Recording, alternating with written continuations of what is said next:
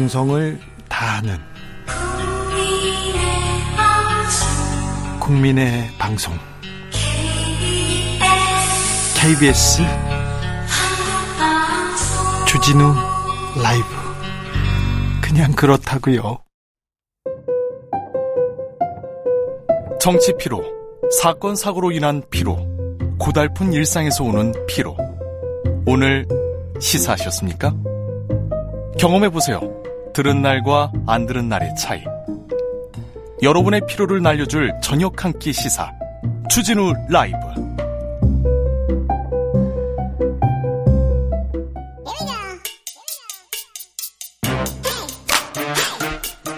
뉴스를 향한 진지한 고민 기자들의 수다.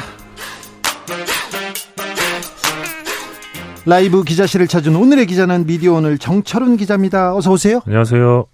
이인규 전 검사가 나는 대한민국 검사였다. 조갑제닷컴에서 책을 냈습니다. 정철훈 기자는 어떻게 생각할까요? 아까 주 기자 1분 들으면서 왔는데요. 네, 좀 들었어요. 많이 공감이 됐습니다. 네. 네. 아, 네. 아, 그때 아, 검사들이 뿌려주는 정보 부스러기를 하, 기자들이 너무 사실관계 파악도 안 하고 너무 이렇게 가지고 물어 뜯었는데 나중에 보니까 사실이 아닌 게 너무 많아. 그 일명 논두렁 보도라고 네. 하죠. 그때 SBS가 아마 단독 단독했죠 SBS에서. 했던 걸로 기억나는데 그때도 SBS도 많은 비판을 받았던 기억이 납니다. 그 이후에는 근데 사실관계를 확인하지도 않았어요. SBS는 누구한테 받았다, 뭘 어떻게 잘못했다, 어떻게 보도했다 그런 얘기도 안 했고요. 그리고 다른 언론에서 그 다음 날 피아제 파텍 고급 시계는 얼마고 그런 기사를 얼마나 썼는지 참 지금도 자괴감이 예, 그래서 부끄럽습니다. 그때 노 전 대통령 서거 이후에 그런 그 검찰발 일명 검찰발 그 피의 사실을 공표하는 네. 그런 검찰발 기사를 좀 지양해야 된다. 예, 언론계 자성의 목소리가 있었는데 네. 어 그때만 반짝하고 전혀 달라지지 않은 것 같아서 좀 그렇습니다. 네, 안타깝습니다. 오늘 어떤 이야기 해볼까요? 어 일단 그 한일 정상회담이 핫 이슈인데 네, 기자 입장에서 보면 네. 어 이번에 대통령께서 외신하고만 인터뷰하셨더라고요. 가, 뭐 가기 전에 요미우리하고 하고 그리고 끝나고 또 일본 언론하고 했다면서요? 그러니까 뭐 아사히랑도 하시고 많이 그 다른 뭐 통, 통신사랑도 하시고 했는데 네. 어 우리나라 언론하고는 한 군데도 하지 않으셨어요. 연초에 조선일보하고 했죠. 예, 연초에 연초에 조선일보하고 했는데 그것도 이제 신년 기자회견은 아예 안 하시고 네. 조선일보랑만 이제 인터뷰를 하셨는데 아니 한국 언론한테 설명, 한국 국민한테는 설명 안 하고 일본 국민들한테는 자세히 설명하고 걱정하지 말라고 하고. 예, 그래서 일본 언론 상대로는 이제 그 요미우리랑은 대면 인터뷰를 했다고 하고요. 예. 아사히 등 다른 신문사들하고는 이제 서면 인터뷰를 하셨다고 하고요. 그리고 뭐 유럽에 있는 언론사랑도 통, 예, 인터뷰를 했는데 국내 언론 인터뷰가 전무했다. 네. 그러네요. 아, 이게 너무 우리 언론하고 좀 소통이 없는 것 아닌가. 작년에 이제 도어 스태핑 수- 그 일명 출근길 문답 네. 중단되고 나서 거의 지금 소통이 없습니다. 국내 언론하고 조선일보 빼고. 네. 그 어제 그 정상 이 한일 정상 공, 공동 기자회견의 경우도 질문을 딱 두 명이 했습니다. 그러면 질문 하나씩 했습니까? 한국 기자 한 명, 일본 기자 한 명 그렇게 끝이었는데 공동 회견도 없고 공동 기자회견에서 질문 하나 받았다고요? 예. 한국 기자 한 명, 일본 기자 한 명 했는데 마이니치 신문 기자 한 명이랑 헤럴드 경제 기자 한 명 이렇게. 그래서 이 질의응답도 너무 짧았는데 사실 일본이 아시겠지만 그 어, 언론 자유도가 좀 낮은 나라입니다. 그렇죠. 네. 근데 점점 뭔가 우리나 우리나라는 이제 아시아 1위 인 언론 자유가 있는 나라였는데 네. 점점 좀 일본을 닮아가고 있는 것 아닌가 그 좀 많이 여러모로 좀 우려가 됩니다. 일본 기자들이 한국에 이렇게 취재 오거나 한국 특파원으로 오지 않습니까? 그러면 한국 기자들에 대한 좀 존경심 그런 게 있어요. 아, 있었어요. 저한테 많이 많이 찾아왔거든요. 그런데 이제 좀 좀 달라질 것 같아요. 네, 아무튼 여러모로 좀 아쉬웠는데 네. 또 아쉬운 점이 있었습니다. 윤 또요? 대통령이 이제 방일을 앞두고 네. 이 출입 기자들이 이 대통령 일정을 유출하면 법적 조치를 할 수 있다 이런 취지의 기자단 운영 규정 개정이 추진이 됐습니다. 아, 방위를 앞두고요. 예, 예. 그 대통령실 풀기자단이 있는데 어, 한 42개 정도의 매체가 가입이 되어 있습니다. 네. 그 15일이었습니다. 간사단 대상으로 운영 규정 개정 투표를 진행을 했는데 어, 만약에 대통령 일정을 어, 출입 기자가 유출할 경우에 법적 조치를 취할 수 있다, 의뢰할 수 있다. 그리고 대통령 이게 중요한데 대통령이 참석하는 기자 회견에서 어, 품위를 손상한 기자를 징계할 수 있다. 이런 근거 조항을 마련하는 것이 잠시만요. 품위를 손상 기자회견에서 품위를 손상한 기자요? 그러면 네. 기자회견에서 뭘 해야 품위를 손상하는 거죠? 일단 주진우 기자가 등장을 하면 네. 품위를 손상한 기자로 징계 대상이 되지 않을까 싶은데 이거는 주관적인 가치잖아요. 매우 주관적이죠. 예, 네. 품위를 손상 무슨 일을 했다가 아니라 네. 품위, 네, 손상 그래서 요 내용이 개정한 골자로 알려졌었는데 네. 요게 이제 대통령실의 지속적인 민원 결과라고 합니다. 아, 대통령실에서 이렇게 만들어라. 예, 아시겠지만 작년 11월에 MBC 기자의 질문 태도를 문제 삼아서 이 도어 스태핑이 중단됐습니다. 그리고 그때 대통령실에서 MBC 기자에 대한 조치를 기자단에게 요구했는데 안 했거든요. 네. 어, 일단 이 상황과 관련해서 한 외신 기자는 어, 대통령실 방일 일정이 너무 철통부안이라서 취재하기가 너무 어렵다 이런 입장을 들을 수 있었고요. 네. 요그 규정 개정과 관련해서는 기자단이 스스로 언론 자유의 족쇄를 채우는 것 아니냐 이런 우려가 나오고 말이 있습니다. 안 돼요. 기자단이 받아, 받아들이면 안 되는 거 아닙니까? 예, 이 같은 우려 때문인지 현재 이제 기자단 운영 규정 개정 투표가 이제 부결된 것으로 전해지고 있는데요. 네. 아무튼 중요한 거는 어 이런 그 기자들이 스스로 기자의 취재를 행위를 좀 막는 네. 이런 그 일들이 좀 반복되고 있다. 특히 이제 말씀하신 것처럼 이게...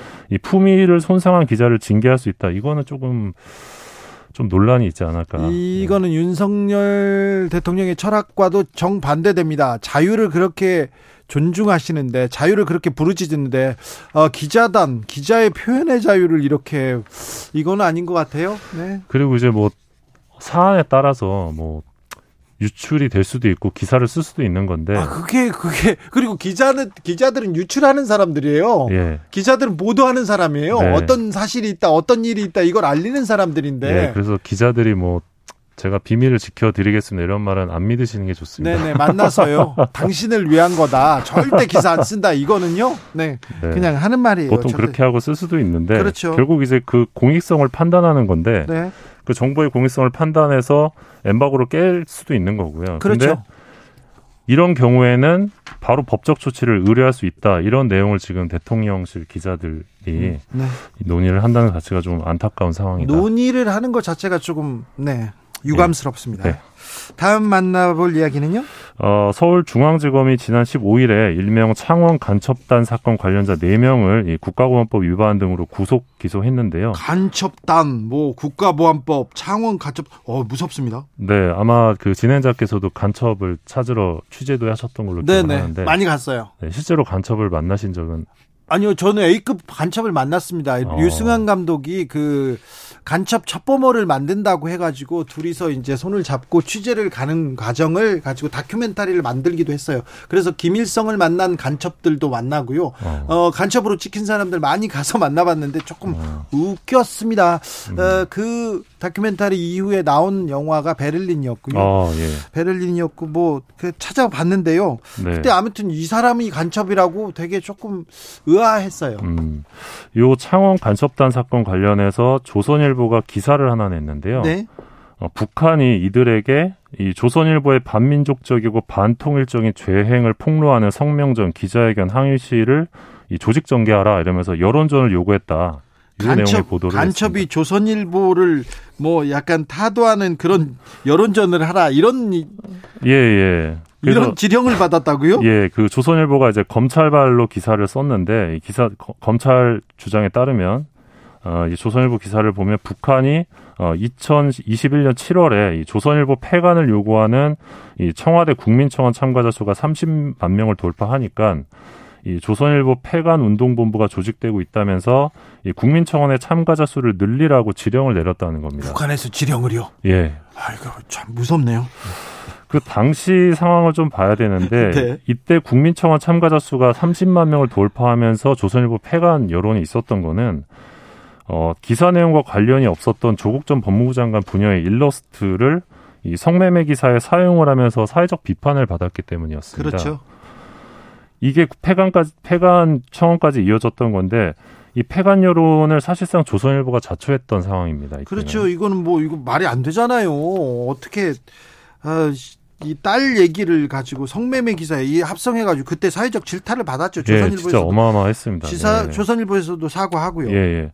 근데 이제 요런 기사가 나오니까 네. 마치 어, 조선일보에 대한 일련의 사회적인 비판 여론이라는 게 어, 북한의 지령에 따른 결과인 것처럼 좀 비춰지게 하는 그런 효과가 있다. 그래서 조금 어, 이런 이런 기사에 대해서 좀 의구심을 갖게 되더라고요. 네, 우리나라 대표적인 신문 조선일보는 친일 반독 아니 반 친독재 네 반 어, 네, 그만하겠습니다. 자, 여러분께서도 네. 잘 아시지 않습니까? 그런데 그거에 대해서 반대하는데 예. 이게 북한의 지령하고는 상관없잖아요. 아, 그래서 이 해당 조선일보 기사의 댓글들을 좀 봤는데 네.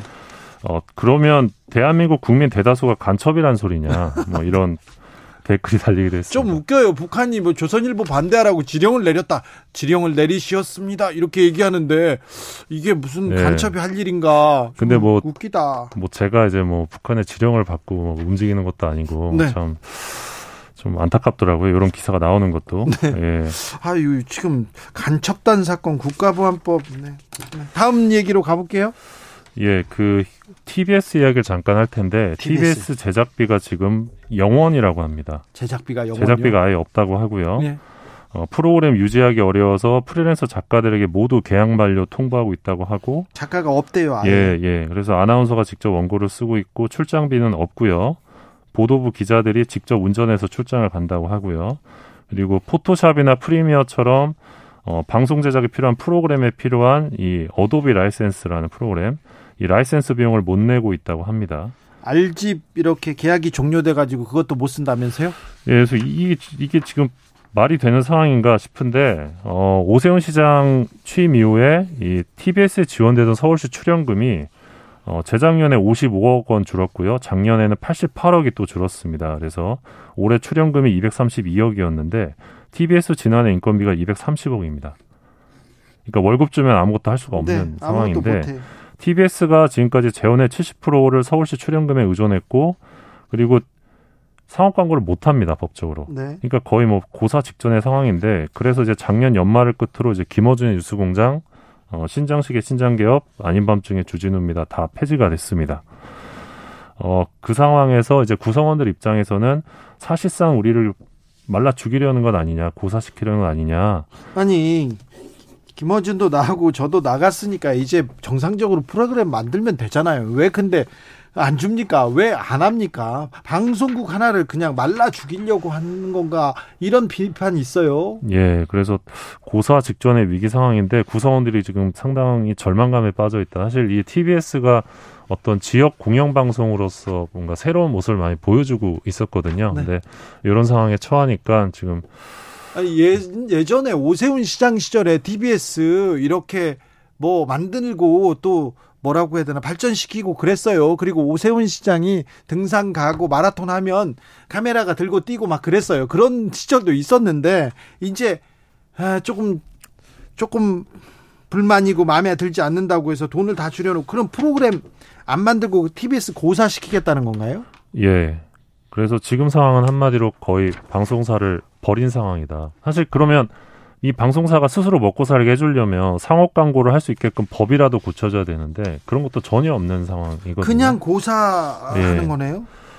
아, 또 이런 일이 이 대한민국에서 또 벌어지고 있습니다. 네, 이 언론사의 길이 남을 일인데 예. 더 소름 끼치는 것은요. 아무도 이 문제에 대해서 거론하지도 않는다는 거. 이 소름 끼치는 침묵이 더 무섭다고 하는데 아, TBS 문제는 저희가 더 들여다보겠습니다. 기자들의 수다 탐구하는 기자 정철훈 기자 함께했습니다. 감사합니다. 맞습니다. 교통정보센터 다녀올까요? 정현정 씨.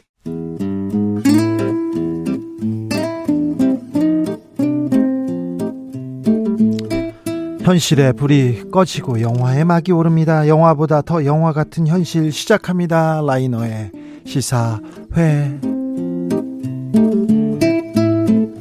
영화 전문 유튜버 라이너 어서 오세요. 네, 안녕하세요. 오늘은 어떤 이야기 해볼까요?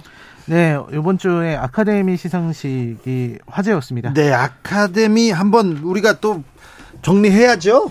이번 아카데미를 정리하자면 네. 일단 Everything Everywhere All at Once 이 작품이 휩쓸어버린 아카데미였다고 할 수 있겠어요. 아, 제 지인들도 이 영화가 지난해 최고의 영화 영화였다 이렇게 추천하는 사람들이 많았어요.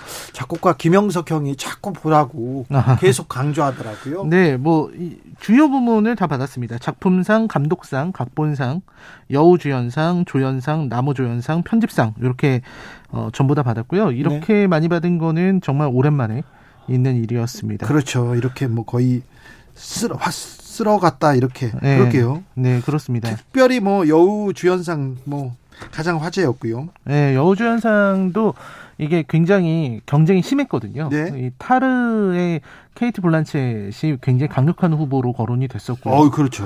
네, 그래서 여러 이야기들이 있었는데 결국은 이변 없이 양자경이 받았습니다. 네. 한편으로는 이제 기술 부분에서는 이제 서부전선 이상 없다가 대부분의 어, 작품을 많이 받았습니다. 네 부분에서 수상을 했고요. 이 전쟁 영화가 또 작품성은 또 높게 평가받아서 영화제에서는 또 음, 강세잖아요. 그렇습니다. 게다가 이번에 이 작품 자체가 네. 이 전쟁의 참혹함 전쟁의 잔혹함에 대해서 고발하는 영화다 보니까 시점도 달라서 네. 독일에서 독일에서 시작한 네네. 네. 장병이 독일어잖아요. 그렇습니다. 네, 좀 달랐어요. 네, 그래서 지금 아마 이 우크라이나 네. 러시아 전쟁에 대해서 좀 메시지를 전달하려는 의도가 있었던 것 같기도 하고요. 네. 그리고 또 화제가 됐던 게 이제 나무주연상을 받았던 브랜든 프레이저.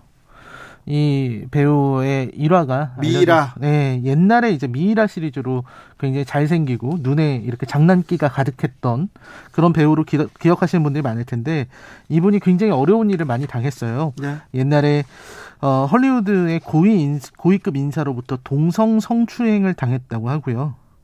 그래서 그것 때문에 정신적 충격을 많이 받았다고 합니다. 그리고 어, 개인적으로 이혼을 겪기도 했고 미이라를 찍을 때 너무 몸을 혹사해서 몸이 정상이 아니었다고 합니다. 근데 이 드라마 이 영화 찍을 때 또 몸을 그렇게 뭐 늘렸잖아요. 불렸잖아요. 아, 그, 그, 뭐 분장입니다. 일단 그 272kg의 그 모습은 분장이라서 네. 진짜 분장처럼 보여가지고 아카데미에서 분장상도 받았습니다. 아 그래요? 네, 이 영화 더 웨일이란 영화인데. 아 그래요? 네. 아 저는 좀 걱정했는데 아, 이거 음. 과거 헐리우드에서 영화 배역 때문에 몸무게를 줄이고 늘리고 그랬던 경우 있잖아요. 네, 그렇죠. 크리스찬 베일 같은 배우가 굉장히 대표적이거든요. 네. 네. 근데 어쨌든 이 배우도 개인적으로 굉장히 어려움을 많이 겪었는데 끝까지 견뎌서 또 이렇게 좋은 모습을 보여줬습니다. 아, 그랬어. 잘했네요. 네. 오늘은 또 다른 감동적인 수상 소감으로 화제가 됐었던 이 양자경 이야기를 좀 해보려고 합니다. 양자경, 아 대단한 배우입니다. Yes Madam 양자경 이게 80년대 지금 맞습니다. 전설인데. 맞습니다, 맞습니다. 예? 홍콩 영화. 그렇죠. 이 일단 양자경은 말레이시아 출신이에요. 네. 네, 말레이시아 출신 배우고 일단 집안 자체는 굉장히 부유한 중국계 말레이시아인. 그래가지고 집안에서. 영국에서 막 유학하고 막 그랬는데 네. 얼굴이 예쁘다고 미인대회 한번 나가봐라. 근데 탁 1등 난다는 거 있잖아요. 그렇습니다. 친구 따라 갔는데. 그렇습니다. 너무 잘 알고 계셔서 네. 4살 때 이제 발레 배웠고요. 말씀하신 것처럼 15살에 아버지, 아버지가 변호사예요. 네. 따라서 영국으로 유학 가서 거기서 이제 발레도 배우고 네, 뭐 이런 것 발레리나의 꿈은 이제 부상 때문에 접었는데 그때 거기서 연기 공부를 했다고 합니다. 네. 그리고 이제 무술도 그때 원표로부터 배웠다고 하는데요. 어, 그런 이제 무술까지 다 배웠기 때문에 굉장히 몸을 잘 쓰는 그런 배우가 될 수 있었던 것 같아요. 네. 그리고 말씀하신 것처럼 이제 Miss World 대회 말레이시아 대표로 나가서 83년도에 수상을 했고요. 예. 그것 때문에 이제 성룡이랑 CF도 찍고 예. 막 이런 일들이 있었는데 결국 1985년에 이제 데뷔작이라 할 수 있는 그리고 출세작이라고 할 수 있는 Yes Madam 1편. 그러면 데뷔부터 그냥 뭐 스타였네요. 스타였죠. 그러니까 네. 작품을 찍기 전에 이미 뭐 Miss World에서 네. 어, 말레이시아 대표로 됐으니까요. 예. 네, 그리고 나서 이제 Yes Madam이 나왔는데 이게 원래 원제는 황가사저라는 거였습니다. 아, Yes Madam 아니었어요? 네. Yes Madam은 영어판 제목인데 예. 우리나라에는 영어판 제목으로 들어왔습니다. 예. 어, 이게 어, 1985년작이고요. 국내에는 1986년에 들어왔습니다. 네. 양자경하고 그 신시아 로스록이라고 예. 그때 당시에 홍콩 영화에 자주 나오던 그 서양인 그 백인 여성이 있어요. 그때는 나부락이었나 이런 이름으로 좀 유명했었는데 네. 그 둘이 같이 나오는 내용입니다. 이 줄거리는 이제 범죄 조직에 굉장히 중요한 증거가 되는 마이크로 필름이 있는데 리차드라는 사람이 그거를 홍콩 경찰에 넘어주려 넘겨주려고 왔다가 그 호텔에서 살해당해요. 예. 그리고는 이 마이크로 필름이 이제 어 여기 그 위조 전문가 판돌이라는 친구가 이제 일본인 범죄자로 위조해가지고 팔아버립니다. 이 네. 사건을 이제 해결하기 위해서 미스 양이라고 하는 그 미난 여형사인데요. 네. 이 사람이 마담이라고 불리고 있습니다. 네. 아, 그리고 이제 영국에 어 영국에서 이제 취재 취조를 위해서 온 여형사 스펜서 예. 이두 사람을 보내서 사건을 해결하기로 했던 거였죠. 아, 그 거기에 그 형사가 양자경. 그렇죠. 그 어, 그 민완 여형사 미스 양이 이제 양자경이고 예. 스펜서가 이제 신시아 로스록인 거죠. 양자경 그 홍콩의 아, 최고의 최고의 스타 중에 하나였어요. 그런데 그렇죠. 80년대는 그래도 아, 스타긴 스타였는데 첫, 첫 손가락에는 꼽히지는 않았어요. 왕조현도 있고 장만옥도 있고 다른 사람들 많았는데 그렇죠. 양자경이 Yes Madam으로 막 주가를 올리다가 한동안 뜸했거든요. 그렇죠, 그렇죠. 뜸하다가 아, 헐리우드에서 나오네요. 아, 저 정확히 알고 계신데요. 왜냐면 양자경이 예스마담 1편부터 4편까지 나왔고요. 예. 그리고 그때 막 마담류가 많았습니다. 예, 예. 뭐 무슨 북경 무슨 마담 뭐 이런 식으로 한국에서도 마담 영화 많았어요. 마담 영화가 많았습니다. 네. 아, 그리고 나서 이제 90년대에는 네. 이 홍콩 영화의 황금기였는데 그때 활약이 크진 않았습니다. 그렇죠. 그때 뭐 제일 잘 나간다 이건 네. 아니었어요. 네. 홍콩 내에서만 찍는 영화들에 나오다가 이제 성룡의 Police Story 3 이런 데 나왔었는데 네. 근데 양자경이 이 시기에 보면은 그 국내의 활동보다는 97년에 007 시리즈를 찍어요. 아... 007 Never Die. 네. 97년에 나오는 007인데요. 그렇죠. Bond girl이었어요. 여기서 Bond girl로 나옵니다. 네. 그러면서 이제 어 그리고 여기서는 그 Bond girl인데 그동안의 Bond girl은 그냥 붙잡히고 이렇게 구출을 기다리는 역할이었는데 여기서는 아주 격투 임무를 선보이면서 양자경은 뭐 앞차기 옆차기 잘하거든요. 그렇죠. 이, 네. 여기서부터 이제 싸우는 Bond girl들이 나오기 시작한 네. 거죠. 그래서 이때 이름을 알리게 되고 결국 홍콩 영화는 이제 중국에 홍콩이 넘어가면서 어 2000년대에 완전히 몰락했잖아요. 네. 그때 이제 양자경은 헐리우드 진출을 선택을 합니다. 아예 헐리우드로 넘어갔죠. 네, 네, 그랬는데 그때쯤 나온 작품, 2000년에 나온 작품이 이안 감독의 와호장룡. 아이고, 와호장룡은 명작이죠. 아, 굉장한 명작인데요. 네. 이 작품은 이제 원래 중국의 왕도려라는 그 소설가 작가의 학철 오부곡 중에서 사부작 와호장룡인데 내용은 이제 어 청나라 말기에 당대 최고의 협객인 이모백이 자신의 보검인 청명검을 예. 이제 무당파의 사매인 유수련을 통해서 맡기려고 했었는데 어 그때 그게 도난당하는 사건이 벌어지죠. 예. 그러면서 그 도난당한 사건을 이제 해결하기 위해서 어 하는 어떤 정통 무, 무협 영화라고 할 수 있겠습니다. 이게 사실 정통 무협 팬들 사이에서 호불호가 좀 갈렸지만 미국이라든지 서양 사람들이 볼 때는 와 이런 작품이 다 있나 하면서 명작으로 양작 그 이렇게 또 칼을 휘두르는데 그렇죠. 아름답잖아요 그 선이. 그러니까 이안 감독 특유의 아름다운 네. 연출 이런 그렇죠. 것들이 드러난 진짜 지금 보셔도 네. 아 이런 이건 정말 볼만하다라고 하실 만한 작품입니다. 보고 싶네요. 와호장룡 네. 작품성도 뛰어납니다. 그러면서 양자경이 헐리우드에서 계속 활동을 해요. 네. 그래서 미이라 three 아까 브랜든 프레이저 얘기했었는데 네. 이게 아마 2008년인가 그럴 겁니다. 2007년 8년에 미이라 3에도 출연하면서 이제 헐리우드에서 활동을 쭉 이어갔어요. 네. 그랬는데 아무래도 어 헐리우드에서 이 아시아인 중년 여성이 나올 만한 영화는 그렇게 많지 않았었던 것 같고요. 네. 그 중에서 하나 언급할 만한 작품이 바로 크레이지 리치 아시안. 거기서 시, 시어머니인가요? 네네 맞습니다. 시어머니로 나왔는데 또저 잠깐 나왔는데 존재감 뿜뿜이었어요. 네, 존재감이 보통이 아유, 아니고요. 아유 양자경이잖아요. 네, 이 사실 이 작품에서 볼만한 것은 이제 양자경은 확실하게 이제 시어머니 역할 같은 거를 너무 잘하게 되었다. 네. 나, 시대 세월이 흐르면서 과거의 예스 마담이 네. 이제는 엄마 역할 이런 거에 너무 잘 어울리게 되는 거죠. 저도 예스 마담이 그 엄마로 나와서 시어머니 역할을 하니까 아 우리 양자경 누나가 많이 늙었다 많이 이렇게 음 세월이 이렇게 그렇습니다. 이런 생각 들더라고요. 80년대 그 섹시했던 여배우가 네. 이제는 이렇게 됐습니다. 근데 세월에 따라서 오히려 연기력은 더 늘어나서 오히려 아주 엄청난 연기력을 보여줬고 세월 얘기를 하자 보니까 이분이 음. 그 살아온 생애가 그렇게 원만하진 않았을 거예요. 그렇죠. 홍콩, 말레이시아 사람인데 홍콩에 갔고요. 홍콩에서도 이방인으로 있다가 그다가 그러다가 헐리우드로 음. 넘어가고 많은 경험들이 경륜들이 이 연기에서 녹아나지 않나 생각합니다. 그런데 이번에 아카데미. 딱 받으면서 수상소가 많은데 아 이분 정말 존경스럽더라고요. 그럼요. 이 말씀하신 것처럼 중, 아시안 중년 여성 배우가 헐리우드에서 어떤 대우를 받았을지 상상하기가 쉽지 않은데 그렇죠. 근데 여기서 수상소감이 정말 감동적이었어요.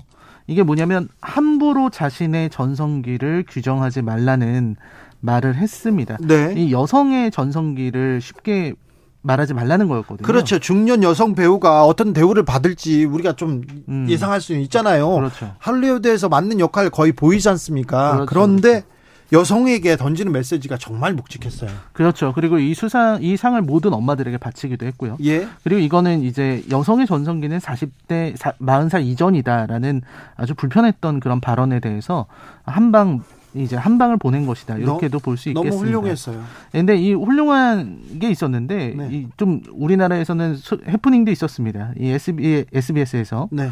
여성 여러분이라는 양자경의 수상 소감에서 그 중요했던 단어를 삭제해서 논란이 일었습니다. 아니 여성한테 너 음. 전성기가 지났다고 이렇게 좌절하지 마 그러면서 여성 여러분한테 던지는 메시지인데 그렇습니다. 여성 여러분을 뺐다고요? 여성 여러분을 빼고 이건 무슨 일이지 또? 그래서 아무도 당신의 전성기가 지났다고 말하지 말라는 이 메시지가 여성에게만 해당하는 것은 아니라고 느꼈다. 뭐 이렇게 해명을 했는데요. 결국 SBS에서 하루 만에 유튜브 영상 교체하고 다시 해명을 내놨습니다. 근데 여전히 이제 시청자들은 명확한 편집 사유를 밝혀라. 이렇게 되고 있는데 이해할 수 없는 내용이네요. 이 외신에서도 이게 보도가 많이 됐어요. 예. 한국은 반페미니즘적인 문화가 예. 널리 퍼져 있는 사회다. 굉장히 여성에 대해서 민감하다, 여성 혐오다 이런 얘기들이 나오고 있습니다. 아 이거는 굉장히 이해할 수 없습니다. 뭐 아까 그렇습니다. SBS의 논두렁식의 보도도 얘기했지만 음. 이 부분은 이해할 수 없습니다. 여성 여러분들한테 이렇게 던지는 메시지였는데 여성을 뺐다고요? 그래서 저도 그런 생각을 많이 했습니다. 사실 양자경의 수상 소감에서 우리가 받는 건 감동이지 불편함이 아니고요. 우리가 보내야 하는 것은 응원과 격려지 검열과 혐오가 아니라는 걸 한 번 더 생각해 보게 됐습니다. 그렇죠. 양자경의 인생에서 양자경의 영화에서 많은 감동을 얻습니다. 아, 크레이지 리치 아시안에서 시어머니 동양 엄마들은 다 저래 이런 음. 역을 맡았어요. 하지만 거기서 넘어서서 또 이런 큰 성취를 이루면서 전, 전 세계 여성들에게 전 세계 시민들한테 메시지 던지는 정말 박수 받을 만한 메시지 그렇죠. 격려해야죠. 네, 감동스럽습니다. 네, 존경스럽습니다. 음. 시사회 오늘은 배우 양자경에 대한 이야기 나눠봤습니다. 라이너 오늘도 감사했습니다. 네, 고맙습니다. Crazy Rich Asian에 이게 나왔답니다. Can Help Falling in Love 들으면서 저는 여기서 인사드리겠습니다. 키나 그레니스의 노래입니다. 아, 저는 내일 오후 5시 5분에 주진우 라이브 스페셜로 돌아오겠습니다. 지금까지 주진우였습니다.